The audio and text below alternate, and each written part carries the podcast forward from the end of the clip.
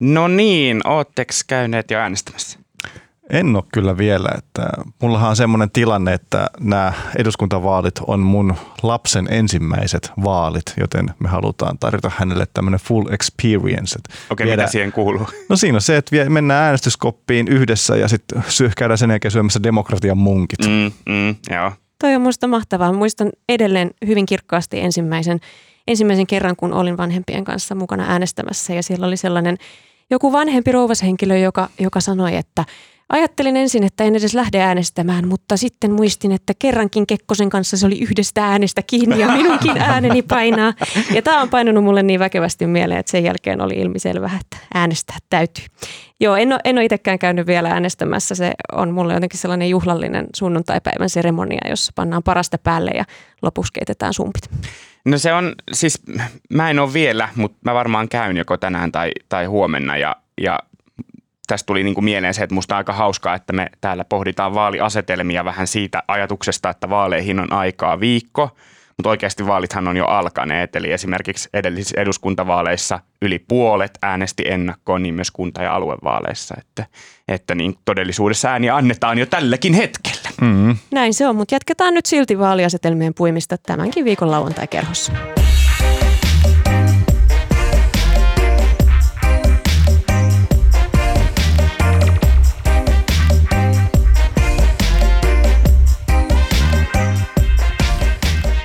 Kuuntelet siis lauantai-kerhoa Helsingin Sanomien politiikkaan ja lähestyviin vaaleihin, jotka ovat jo alkaneet, syventyvää podcastia. Mä olen Emil Elo ja kanssani täällä ovat Susanne Salmi sekä Robert Sundman. Robert, mun on pakko antaa sulle ensimmäiseksi palautetta, jota mulle on kiiriytynyt. Okay. sun konfrontaatiosanan käyttäminen on herättänyt paljon keskustelua. Se ilmeisesti toistuu usein ja ihmiset haluaa muistuttaa sulle, mm. että sille on käytetty myös suomalaisia vastineita, mm. kuten yhteenotto ja haastaminen. Okei, okay, okei. Okay. Eli, eli Eli tota, tämmöiselle suomen kielen opiskelijalle vähän niin kuin noottia, että, tota, että tee ne opinnot loppuun ja opi käyttämään sitä suomea. Kyllä. Ei, se on ihan aiheellista. Mulla on ja tämmöinen anglismitaipumus. Susannelle ei muuta terveisiä kuin tervetuloa takaisin. Saitko sä Lumilla esimerkiksi vision eläkejärjestelmän kehittämisestä, kuten Matti Vanhanen aikanaan? Ihanaa, kiitos. Mukava olla taas täällä. Joo, omat visiot jäi tuolla Lapissa nyt vähän vähin, mutta mä ihastelin siellä muun muassa sitä, että miten on ratkaistu äänestyksen järjestäminen noissa paikoissa, joissa etäisyydet on hurjan pitkiä. Siellä pääsee ennakkoäänestämään muun muassa tämmöisen vaalibussiin, joka pysähtyy minuuttiaikataulun mukaan erinäisillä stopeilla ja siellä pitää sitten olla tiettynä kellon aikana valmiina äänestämään. Ei tietenkään saisi valittaa helsinkiläisenä, kun niitä paikkoja on joka paikassa, mutta vitsi kyllä kiinnostaisi päästä vähän vaali, vaalibussiin äänestämään. Tota, arvatkaa vielä tämmöisessä palaute mielessä, kuinka paljon mä oon saanut kuulla siitä, kun kaipasin edellisen jakson vieraan Kirsi Pihan kanssa vaaliten, tein vähän ärhäkkyyttä ja konf- äh, mikä se oli se sana, yhteenottoa ja, ja debattiakin. No mä en veikkaa. Mm. Twitteria seuraamalla mä tiedän, että sä oot saanut paljon tätä palautetta. Joo, ehkä, ehkä mun pitää nyt todeta vielä, että mä en, mä en varsinaisesti kaipaa kakofoniaa, mutta mä kyllä kaipaan haastamista, debattia ja muutakin kuin rivi yksin puhelua ja mä Mun mielestä niin kuin näiden television vaaliohjelmien mm, tai, tai puheenjohtajien esiintymisen hyvyyden mittari ei varsinaisesti ole se, kuinka hillittyjä siellä ollaan, vaan ihan muut asiat. Et mun mielestä kai sekin saa näkyä, että on tunteet ja ihan kirjaimellisesti kaikki pelissä siellä, kuten vaikka tiistaisessa meemejä synnyttäneessä Orpon Marinin ja, ja Purran ohjelmassa oli. Mutta mä oon, mä oon ymmärtänyt, että mä oon tässä ilmeisesti jonkinlaisessa vähemmistössä ja, ja tällaisia mielipiteitä on vain muilla toimittajilla ja joillain vaalinörteillä eikä kansalla isolla koolla, joten tyydyn kohtaloon ja voin luvata, että en enää kaipaa sitten näitä yhteenottoja täällä.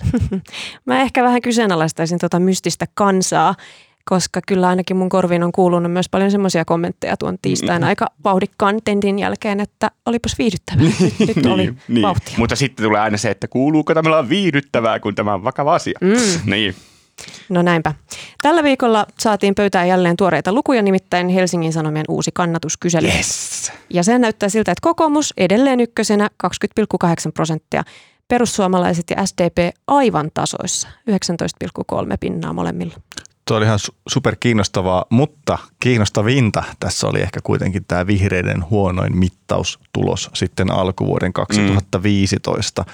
Vihreiden kannatus oli tässä kyselyssä 8,3 prosenttia ja korkeimmillaanhan vihreän kannatus oli 2017 elokuussa 17,5 prosenttia. Eli pudotus on ollut aikamoinen.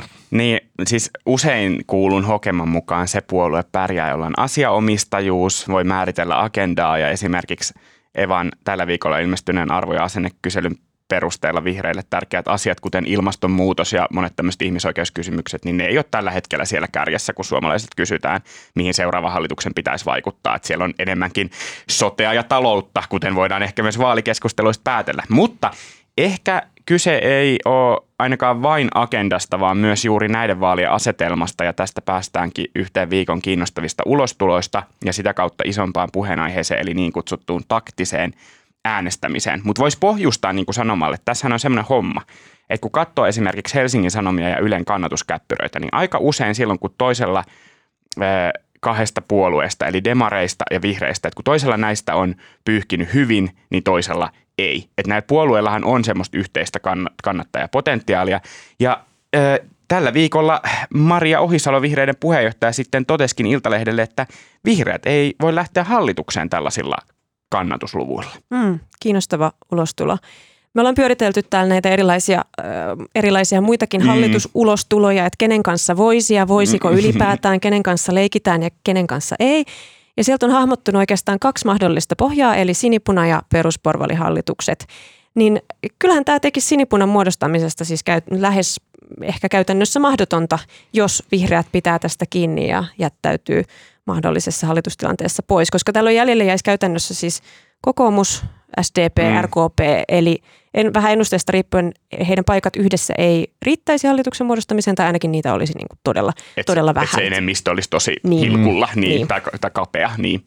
Jep, ja tota, tästähän päästään mun mielestä siihen, että miten tosissaan te veikkaatte, että Ohisalo oli tuon ulos jättäytymisen ulko, ulos jättäytymisessä – koska jos miettii näitä vihreille tärkeitä politiikan aiheita, kuten ilmastotoimia mm. ja sitten on tämä luontokato, mistä mm. Ohisalo myös paljon puhuu, niin miten sitä edistettäisiin siellä oppositiossa, koska mikäli vihreät ei lähde hallitukseen, niin se on todennäköisesti sitten keskusta ajamassa sitä omaa politiikkaansa, jota mun ymmärtääkseni vihreät ei ainakaan halua mm, Suomeen. Tämmöinen olo on voinut tulla tässä hallituskaudella. niin. Joo, niin, toi vähän niin kuin palautuu siihen, mitä, mitä jossain jaksossa Emil sä puhuit siitä, että eikö politiikassa kuitenkin aina havitella loppujen lopuksi valtaa. Että niin, kaikki, kaikki poliitikot haluavat valtaa, mutta ehkä toi jotenkin Toki toi niin kuin Maria Ohisalon vakavalla kasvolla tekemä ilmoitus tässä vaiheessa ehkä näyttäytyy jotenkin semmoisena suoraselkäisenä tekona. Että niin, tai hätähuutona. Niin, no ennen kaikkea, mutta, mutta se, niin, kuin, niin. niin. Niin, ja nyt tullaankin siihen taktikointiin, koska mä ajattelen, että tätä ulostuloa pitää tulkita nimenomaan vastoin tätä keskustelua taktisesta äänestämisestä. Ja erityisesti SDP on korostanut nyt tässä vaaliviestinnässä, että näissä vaaleissa on tarjolla SDP-johtama vaihtoehto ja porvari-vaihtoehto, tosiaan myös sinimustaksi vaihtoehdoksi mainittu vaihtoehto. Ja esimerkiksi tällä viikolla Hesarin haastattelemat Helsingin yliopiston opiskelijat pohti meidän jutussa, että pitäisikö nyt äänestää sittenkin demareita eikä vihreitä, koska vihreät menee kuitenkin demarijohtoiseen hallitukseen, mutta että näin estettäisiin porvarihallitus. Ja siis useat vihreiden ja vasemmistoliiton ehdokkaat on törmänneet tähän ilmiöön ja, ja omalla vaikka instatilillään siitä, sitä on valitellut myös Maria Ohisalo itse. Kyllä. Ja mun mielestä tota, tämä taktinen äänestäminen on mielenkiintoinen. Se mun mielestä on tullut näissä vaaleissa. Se on, se on ilman muuta näiden et, ei ole aikaisemmissa Joo. vaaleissa tällaista nähty. Ja nythän ehdokkaat myös itse, esimerkiksi Minja Koskela on mm. ottanut Instagramissa voimakkaasti kantaa. Kyllä. Vasemmistoliiton ehdokas Helsingistä voimakkaasti kantaa tätä taktista äänestämistä vastaan. Ja mä oon kyllä vähän samoilla linjoilla. Mun mielestä jokainen saa äänestää sitä, mitä haluaa. Ja tota, että mutta miksi sä et äänestäisi sitä ehdokasta, joka on eniten sun arvojen puolella? Niin, tai sitä puoluetta. Niin, tai sitä, niin. niin, tai sitä puoluetta. Mm, mm. Mutta toisaalta sitten taas ne, jotka kritisoivat taktista äänestämistä, niin mm, tälle ikuisena vastarinnan kiiskenä, vastarannan kiiskenä toimittajana, tota, niin mä voisin sanoa, että mitä se heille kuuluu, miksi, miksi jotkut muut ään, miten, miten, mistä syystä jotkut muut äänestää? No just näin, ja, ja sitten kun niin kuin palataan siihen Ohisalon ulostuloon, josta muuten voi kyllä pakittaa näistä tällaisista ei tällä kannatuksella hallituksen ulostuloista on pakitettu aiemminkin. Ja isänmaan etu voi kyllä, aina tulla kyllä, pöytään. Vink, vink vaan keskustan suuntaan. Niin mä ajattelen, että tämä on nimenomaan yritys muistuttaa, että tässä vaalissa – jonka teema julkisuudesta tuntuu nyt oikeastaan olevan ei itse asiassa talous tai sote, vaan ehkä ennen kaikkea tuleva pääministeri. Sehän on näiden vaalien siis teema lopulta, jos mä nyt oikein tätä makustelen, niin että tässä on kyse myös muiden puolueiden menestyksestä ja vihreät koittaa tehdä itsestään relevanttia ja myös muistuttaa, että oma puoluehan ei voita sillä, jos se saakin taktisista syistä vähemmän kansanedustajia. Olen puhunut. Mm, joo, jo, ja siis tähän lähti Marinista sille, että hän kokosi tämän vasemmisto-siiven itsensä taakse ja se oli tämmöistä upporikasta tai rutiköyhää, mikä mä kyllä täysin ymmärrän hänen puoleltaan silloin. Niin hänellehän se on Niin, hyvä. nimenomaan, että heidän kannatuslukemat oli sellaista, että nyt on parempi laittaa Ooliin ja kerätä kaikki, kaikki keskelle, mutta onhan se vähän ikävää näille vihreille ja vasemmistoliitolle, mutta toisaalta sitten taas Mik, miksi Marin siis siitä kannattaa, mitä, miksi, miksi häntä kiinnostaisi, mitä Ohisalo mm. tai Lee Anderson ajattelee, että et, tota noin, et, et jokainen pelatko omaa peliä. Mm, mm. Mm. Ja sitten tavallaan tulee just se ajatus, että eikö sitten näiden puolueiden olisi kannattanut tarttua tähän myös vähän aiemmin, että, että nyt on ennakkoäänestys jo alkanut niin, ja nyt alkaa tavallaan se keskustelu, että tämä taktinen äänestäminen on vähän ikävä asia, että eikö heidän olisi kannattanut niin kuin... Nimenomaan, että vihreäthän vastasi oikeastaan vasta tällä viikolla entisen puoluejohtajansa mm. Ville Niinistön suulla, kun hän otti aika kovasti kantaa Twitterissä tähän Joo. aiheeseen. Joo. Joo, hän, hän jyrähti, että, että tämä on se, että kehottaa, kuottaan suoraan, se, että kehottaa ihmisiä äänestämään omien ensisijaisten arvojensa vastaisesti on ala-arvoista kampanjointia ja vallanhimoa, joka sitten aiheutti pöyristystä. Muun muassa SDPn entinen kansanedustaja Liisa Jaakonsaari ihmetteli, että mikäs ihme Villeen on nyt mennyt. Mm, ja mä ymmärrän tavallaan siis tota, tota Niinistön, Niinistön ulostulon, mutta sitten mulle samaan aikaan tuli vähän semmoinen olo, että vallanhimoako poliitikoilla tai tavallaan, että wow. Olisi uskonut. Niin kuka olisi uskonut, että puolue tavoittelee valtaa vähän niin kuin niin. keinoilla millä hyvänsä. Ja sitten myöskin tuo arvojen mukainen äänestäminen, että ikään kuin, ikään kuin se taktinen äänestäminen voisi olla hirvittävän, tai olisi aina väistämättä ristiriidassa sen arvojen mukaisen äänestämisen mm. kanssa. Mm. Että kyllähän mm. niin kuin äänestäjällä voi olla intressejä useammankin puolueen suuntaan, se jolloin se on sitten aika sellainen tota, sitten sit se taktikointi voi, voi olla ikään kuin se arvopohjan mukaista myös. mä lähetän tämmöisen viiden pennin vinkin SDPlle. Ehkä tätä taktista äänestystä varten olisi kannattanut täyttää isoissa kaupungeissa listat semmoisilla ehdokkailla, joiden voisi ajatella vetoavan Sanna Marinin kannattajaprofiiliin. Musta tämä mm. tuntuu jotenkin aivan niin kuin selvältä, mutta, mutta tuota, mitä noita listoja tuossa on katsonut, niin Mä luulen, että moni potentiaalinen SDP-äänestäjä on helisemässä, kun sieltä ei löydy kyllin vetoavia nimiä. Tämä on, tämä on nimenomaan se, mitä mä sanoin jo silloin, voiko se ekassa jaksossa, että, että, että monet SDP-äänestäjät ajattelee, että jes mä menen sitä Sanna Maria, sitten sieltä tuleekin se Kimmo Kiljunen. Niin, niin, niin. niin tota, ehkä tähän, mitä Emil sanoi vielä tästä äänestämisestä, voiko äänestää oikein tai, tai väärin, niin mä, mä ajattelen myös niin, että äänestäminen on siis aina tärkeää ja ainahan ihmisillä on erilaisia asioita vaakakupeissa, joita he punnitsee ja siinä mielessä jonkin asteinen taktikointi johonkin suuntaan voi, voi olla useinkin siellä kopissa läsnä, joten mä en, mä en niin kuin ajattele, että yksikään äänestyspäätös olisi väärä. Mutta ehkä käytännössä on kuitenkin niin, että tässä meidän kaltaisessa monipuoluejärjestelmässä, jossa jokaisessa vaalipiirissä käydään erillinen vaali, niin taktikointi niin kutsutusti oikein voi olla lopulta tosi vaikea. Eli se ei välttämättä tuota halutunlaista lopputulosta. Ja tämähän johtuu just siitä, että kun niitä viimeisiä läpimenijöitä ratkotaan pienillä eroilla, niin itse asiassa vaikka ääni pois vihreiltä ja ääni demareille ei välttämättä ratkokkaan sitä viimeistä paikkaa demareiden eduksi, vaan jonkin ihan muun puolueen eduksi tässä ihanassa The Hunt-menetelmän laskennassa. Ja sinänsä niin kuin, tavallaan, että, että tota, joo, että et ei voi äänestää väärin ja voihan sitä taktikoidakin, mutta aika paljon pitää olla tietoa ja semmoista niin kuin, tavallaan ää, tota, hahmotusta vaikka sen oman vaalipiirin tilanteesta, jotta voi olla varma siitä, että nyt tämä taktikointi menee nappiin. Kyllä, ja tämän takia mä kehotan kaikkia äänestämään ainoastaan omien arvojensa mukaisesti, koska se on semmoinen päätös, minkä kanssa sä voit elää ja sä nukut parhaiten. Kannattaa tehdä semmoinen äänestyspäätös, jonka kanssa voi elää, se on, se on totta. No niin, yksi tämän viikon kiinnostavimmista politiikan uutisista liittyy myöskin mittauksiin, nimittäin näihin alueellisiin kannatusmittauksiin. Mm, mm. Ää, niiden pohjalta Jukka Manninen oli laskenut muun muassa Hesarille, että siellähän muhii varsinainen jytky. Näissä laskennoissa perussuomalaiset saisi siis 48 paikkaa, kokoomus 40 ja SDP myös 40. Ja pakko mainita siis vaalinörtti Jukka Manninen. Niin, totta, totta, se on hänen tittelinsä kyllä.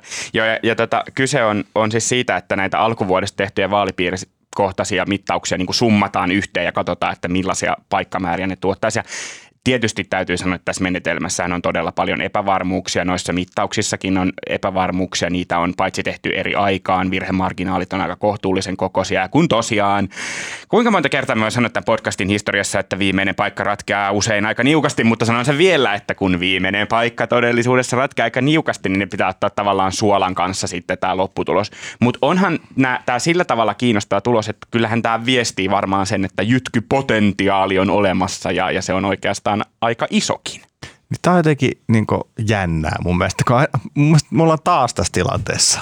Että perussuomalaiset nousee ennen vaaleja puhutaan, että tuleekohan jytky. Mm. Et voiko se tulla taas jotenkin yllätyksenä? Jos se tulee vaaleista toiseen semmoinen niin iso kannatus, mm. niin onko se enää niin yllätys? Mm.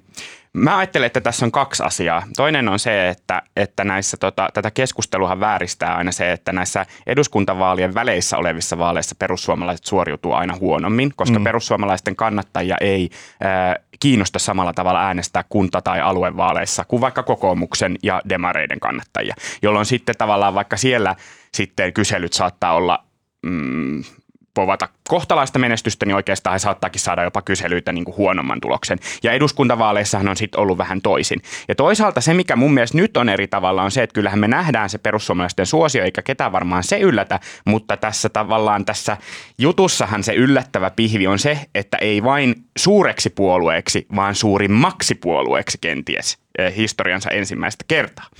Ja mä tein eh, siis viikolla juttua puoluebarometrin julkaisemattomista potentiaaliluvuista, eli siitä, kuinka paljon puolueet vois saada kannatusta. Ja tässä kyselyssä menetelmä on siis se, että sä saat valita niin monta puoluetta kuin haluat.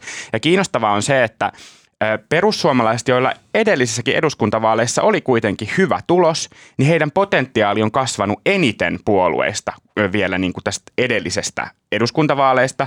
Kokoomuksella toki luku on korkein, mutta että heillä on niin kuin merkittävä kasvu, eli voisi päätellä, että meillä on paljon semmoisia äänestäjiä, jotka nyt ajattelee, että, että, että ikään kuin perussuomalaiset kuuluu siihen heidän valikoimaansa, kun he siellä kopissa pohtii, että – että millä se ääni menee. Vihreiden taas on muuten laskenut eniten tässä neljässä vuodessa. Ja mähän en ole silleen mikään vaaliveikkaaja, mutta kun koko ajan tässä arvon sitä, että ratkeeko vaalit tavallaan vaikka kokoomuksen suht vahvoihin listoihin ja erittäin vannoutuneisiin aina uurille tuleviin äänestäjiin vai, vai Sanna Marinin niin kuin imagoon ja hänen, hänen niin kuin mukanaan tuomiin taktikoijiin vai perussuomalaisten nosteeseen ja heidän potentiaaliin, niin tämä kyllä lisää tähän kiinnostavan mausteen. Jep, ja sä oot ihan fiksusti jättäytymässä tämmöisen vaaliveikkajan ulkopuolelle, koska mm-hmm. tulevaisuutta on ihan täysin mahdoton ennustaa, mutta kyllähän se nyt näyttää siltä, että noi on ne kysymykset, mihin nämä vaalit ratkeaa. Mm-hmm. Mm-hmm. Perussuomalaisista puheen ollen perjantaina julkaistiin Marko Junkkarin tosi mielenkiintoinen juttu, joka käsittelee perussuomalaisten nuorten parissa nauttimaa suosiota. Tästähän nyt on uutisoitu moneen kertaan, mm. että, että nuorten parissa puolue on ylivoimaisesti suosituin vaihtoehto. Mutta nyt on siis äh, ilmestymässä tällainen, tai tekeillä tällainen laaja uusi tutkimus, josta on saatu alustavia tuloksia. Siinä on kysytty nuorten puoluekantoja ja sitten heille on esitetty tällaisia arvokysymyksiä. Ja näiden tulosten mukaan Tässäkin kyselyssä suurin osa nuorista haluaisi äänestää perussuomalaisia, mutta kuinka ollakaan, suurin heis, osa heistä ei kuitenkaan kannata näitä perussuomalaisten politiikkalinjauksia. Mm. Työperäisen maahanmuuton rajoittamista tai, tai tuota, ilmastotoimien tai suhtautuvat hyvin eri tavoin ilmastotoimiin mm. kuin, mm. kuin perussuomalaiset. Joo, ja sitten siellä oli muun muassa tämä, mä muistan, että, että ei, ei identifioidu arvokonservatiiviksi, Kyllä. vaikka niin kuin perussuomalaiset puolueena varmaan ajatellaan, että ovat arvokonservatiivinen. Kyllä, just näin. Sitten nämä tutkijat on pohtinut, että no mistä tämä mm. kannatus nuorten parissa sitten johtuu, ja kuinka ollakaan ystävämme TikTok. Ähm, tätähän on siis spekuloitu mm, aikaisemmin, on, perussuomalaiset on hyvin vahvoja siellä, mutta nyt, nyt tästä on saatu tällaista dataa, että nuorista – Nuorista TikTok-käyttäjistä reilut 32 pinnaa kannattaa perussuomalaisia. Sitten niistä nuorista, jotka eivät käytä TikTokia, niin vain 22 prosenttia. Onhan sekin korkeampi kuin niinku koko valtakunnallinen. On se korkeampi kuin vaikka tämä Gallup on, mutta onhan tuossa aika merkittävä tuommoinen On 10 merkittävä prosenttiyksikön kaula. Ja siellähän ilmeisesti se on lähinnä Sebastian Tynkkynen, joka TikTokissa jyrää. Tämä on tosi kiinnostavaa ja saa ajattelemaan, että oikeastaan monillehan nimenomaan miten voi olla oikea, niin kuin olennaisempi kysymys joskus politiikassa kuin mitä. Ja tämä vie tietysti kysymykset myös niihin mainittuihin vaalitentteihin niiden keskusteluun, koska tosiaan aika moni on herkkä sille, miten niissä keskustellaan, ei välttämättä siitä, mistä puheenjohtajat keskustelee. Ja sitten taas TikTokissa tavallaan se, että miten, eli se tyyli, ilmaisu, miten se oma argumentti asetellaan, voi olla paljon vetoavampi asia kuin itse asiassa se itse argumentti. Ja tämä, tämä on tosi kiinnostavaa. Ja kiinnostavaa on myös se, että missä ne muut puolueet on sieltä TikTokista vai eikö ne vaan osaa formuloida niiden, niiden argumentteja sinne sopivasti, että hatunnosto perussuomalaisille. Mutta mun mielestä on niinku myös kiinnostavaa. Mm. niin kuin ilmeisesti kaikki meidän mielestä tänään on kiinnostavaa, mm. mutta tota noin, mielenkiintoista. mielenkiintoista tai kiinnostavaa on se, että käydäänkö me taas vaalien jälkeen sitten sellainen keskustelu, miten perussuomalaiset teki jotain paremmin tai ne oli jossain parempia kuin muut puolueet ja miten niin ne on ominnut jotain asioita tai aiheita, mitä muut eivät pystyneet tuomaan ilmi. Ja sitten me taas, me kaupunkilaiset, akateemisesti koulutetut ihmiset pohditaan niin me vastaan ne, että et jotenkin me ei vaan niin tajuttu niitä etukäteen. Mutta voisiko se perussuomalaisten suosio yksinkertaisesti olla vaan se, että Tampereen, Turun ja Helsingin ulkopuolella asuu tosi paljon ihmisiä, jotka on tosi eri mieltä asioista kuin me – että mitä jos se ei olekaan se, että miten, vaan niin kuin, ihan vaan yksinkertaisesti se mitä. Se on politiikan ydin. Mä, en mä tiedä. Tämä, tämä on vaan sellainen keskustelu, mikä mun mielestä toistuu vaaleista toiseen aina perussuomesta puhuttaessa. Sulla on houkutteleva argumentti, mutta sitten mä ajattelen sitä myös kuitenkin vähän sillä tavalla, että onko lopulta muidenkaan puolueiden äänestyspäätöksissä eh, tai äänestyspäätöksissä, jotka koskee muita puolueita, niin onko niissäkään sitten tavallaan kyse – kun, kun mä yritin sanoa, että tässä on tämä miten taustalla, mm. mutta et onko muissakaan äänestyspäätöksissä kyse, kyse niin paljon siitä mitä kuin miten. Että kyllähän niin kuin ihmiset tykkää siitä, mitä joku puheenjohtaja esi, nimenomaan esiintyy tai milla, millainen vaikutelma hänestä tulee tai, tai miten, miten joku puolue edistää asioita, vaikka kaikista asioista ei olekaan samaa mieltä. Sitten päästään just itse asiassa taktinen äänestäminenkin linkittyy tähän, nämä kaikki asiat liittyy toisiinsa. Ja mä tavallaan niin kuin mä ostan ton silleen puoliksi, mutta sitten mä oon myös vähän sitä mieltä, että kun aina on myös se miten, niin onko perussuomalaiset vaan tajunnut jonkun semmoisen miten-osaston, mitä siis ei vaan muut puolueet ole yksinkertaisesti ymmärtäneet. Mä väitän, että tämä on niin yhdistävä vähän kaikkea. Että tässä on niin tämmöinen kohtaanto-ongelma, mikä jatkuu niin vuosien jälkeenkin perussuomalaisten äänestäjien, äänestäjien kanssa, mutta sitten myöskin tämä, että perussuomalaiset mm. tekee aivan saakelin hyvin somessa sen, mm. mitä ne tekee. Mm. Mm. Mm. Ehkä se TikTokin aika ärhäkkä algoritmi sitten myös vielä osaltaan ruokkii sitä. Että on, on, että musta on kiinnostavaa, että onko TikTok jotenkin vielä tehokkaampi politiikan alusta kuin, kuin vaikka Instagram, joka esimerkiksi vihreillä ja vasemmistoliitolla on, mm, on niin, Se sama algoritmi olisi käytössä kaikilla muillakin. Mutta no, mut, e, niin, niin, niin, siis se olisi käytössä muillakin niin. joo, jos ne tavallaan tekisi. Se, se, on, mm. se on ihan totta ja se on tosi kiinnostavaa. Ja kiinnostavaa on myös se, että algoritmi on aika läpinäkymätön. läpinäkymätön. Läpinäkymätön nimenomaan. Lopuksi tämän viikon Gatena esitellään Horne, no ei, ei enää niitä Hornetteja, keksitään mieluummin joku toinen. No, no mitä jos vaikka tämä kulttuurikenttää vavisuttanut Riikka Purran lausunto, jonka mukaan kulttuuri on luksuspalvelu, johon menee liikaa rahaa. Mitäs me siitä ajatellaan. Oli, olihan se vähän semmoinen gate, eikö se ollut? Kyllä se nousi pieni gate. Joo, joo, ehdottomasti. Siis kulttuuri nousi vihdoin ja viimein vaalikeskusteluun. Moni kulttuurialan ammattilainen on ollut kevään mittaan pahoillaan siitä, että mm. kulttuurista mm. ei puhuta vaaleissa, mutta nyt ainakin puhutaan. Nyt puhutaan. Kyllä, ja talousvaaleissa kun ollaan, niin kyllä mm. totta kai ekonomistit otti tähän myös kantaa. Mielestäni oli kiinnostavaa tämä Juha Itkonen, joka on itse Ei kirjailija, ei vaan kirjailija, ekonomisti. vaan ekonomisti Juha Itkonen, joka on itse asiassa ehdokaskin – hän taisi sanoa, että Twitterissä, että taloustieteessä luksushyödyke on hyödyke, jonka osuus kotitalouksien kulutusmenoista on suurempi ylemmissä tuloluokissa. Mm. Ja Suomessa suurituloisimman viidenneksen osuus kulttuuripalveluista on noin 46 prosenttia. Eli tästä näkökulmasta Riikka Purra oli oikeassa. Kulttuuri on mm. luksuspalvelu. Mutta toisaalta sitten taas tässä voidaan miettiä vähän myös, että miten niinku kulttuuri määritellään ja kulttuuri on vähän laajempi asia kuin vain joku tai mm. läänintaiteilija. Että, tota, Onko olemassa läänintaiteilijoita vielä? Mä tiedä, mä, Mä var- jos, jos, sanasta. jos mä menen jonnekin lähikapakkaan, niin varmasti löydän vielä. Okei, no niin, no niin, no niin. Mutta tota, eh, lähinnä sitä, että että onko suomalainen kulttuuri arvokasta Riikka Purran mielestä. Että jos mä katson heidän muuta ohjelmaansa, mm-hmm. niin voidaan todeta, että suomalainen kulttuuri on heidän mielestään aika arvokasta.